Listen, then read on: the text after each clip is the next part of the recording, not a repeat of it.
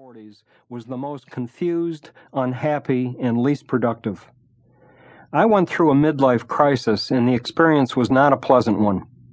Physically, I was overweight, out of shape, sick a great deal, and I smoked two to three packs of cigarettes a day. Vocationally, I was often running either on automatic pilot or on empty. I'd been teaching psychology for about 15 years, and after the initial challenge of learning my subject matter and craft, I found myself just coasting without much challenge or much excitement. Personally, I was usually very busy, throwing my energies at one series of activities after another. In retrospect, this busyness was often a cover for my lack of personal mission and goals. Most bothersome of all, however, was my psychological state of mind. I was becoming increasingly angry, negative, and cynical. For the first time in my life, I didn't like myself much. Then a series of events happened that jolted me out of my negative complacency. I was dramatically reminded of my own mortality when a very close friend in his mid 40s died of a heart attack. All of the research on the type A personality, with their negative cynicism, suddenly took on a new meaning for me. In short, I knew I had to change, and I had to change quickly.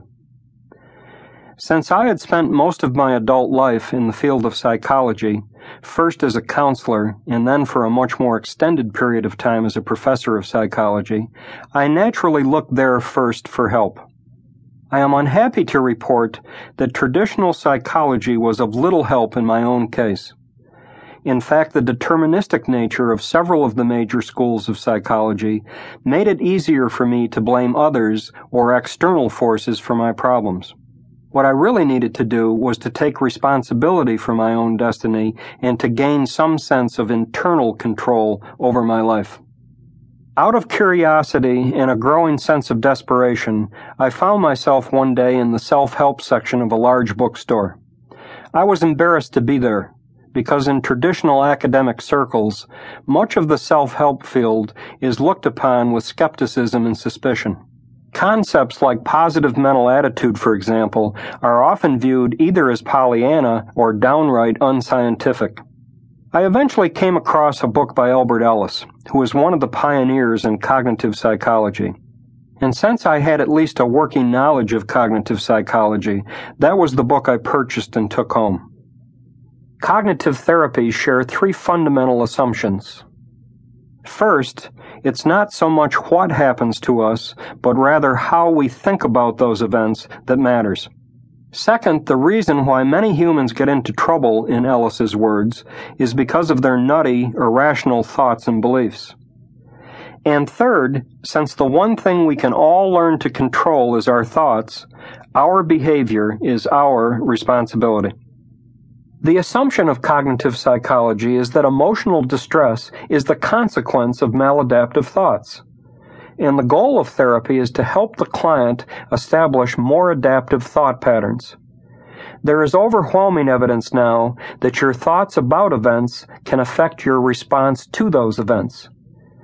To make this fundamental assumption of cognitive therapy more real for people, Albert Ellis uses a model that he calls the ABCs. A is some activating event, what someone or the environment does to us. It's a stimulus. C is the consequence, our feelings and behavior. It's a response. Most of us believe that C, our feelings and behavior, is the direct result of A, what someone did to us. For example, I'm mad because someone else made me mad. Ellis and other cognitive psychologists believe that this is an erroneous and incomplete model of human behavior. While not denying the reality of the stimulus A, they argue persuasively that there's a critically important step between the stimulus A and the response C. That step, or the B in the equation, is your thoughts, self talk, and beliefs. Consider, for example, the following fantasy. Let's suppose that you went out for lunch today and decided to sit by yourself because you had a hectic morning and just wanted to unwind.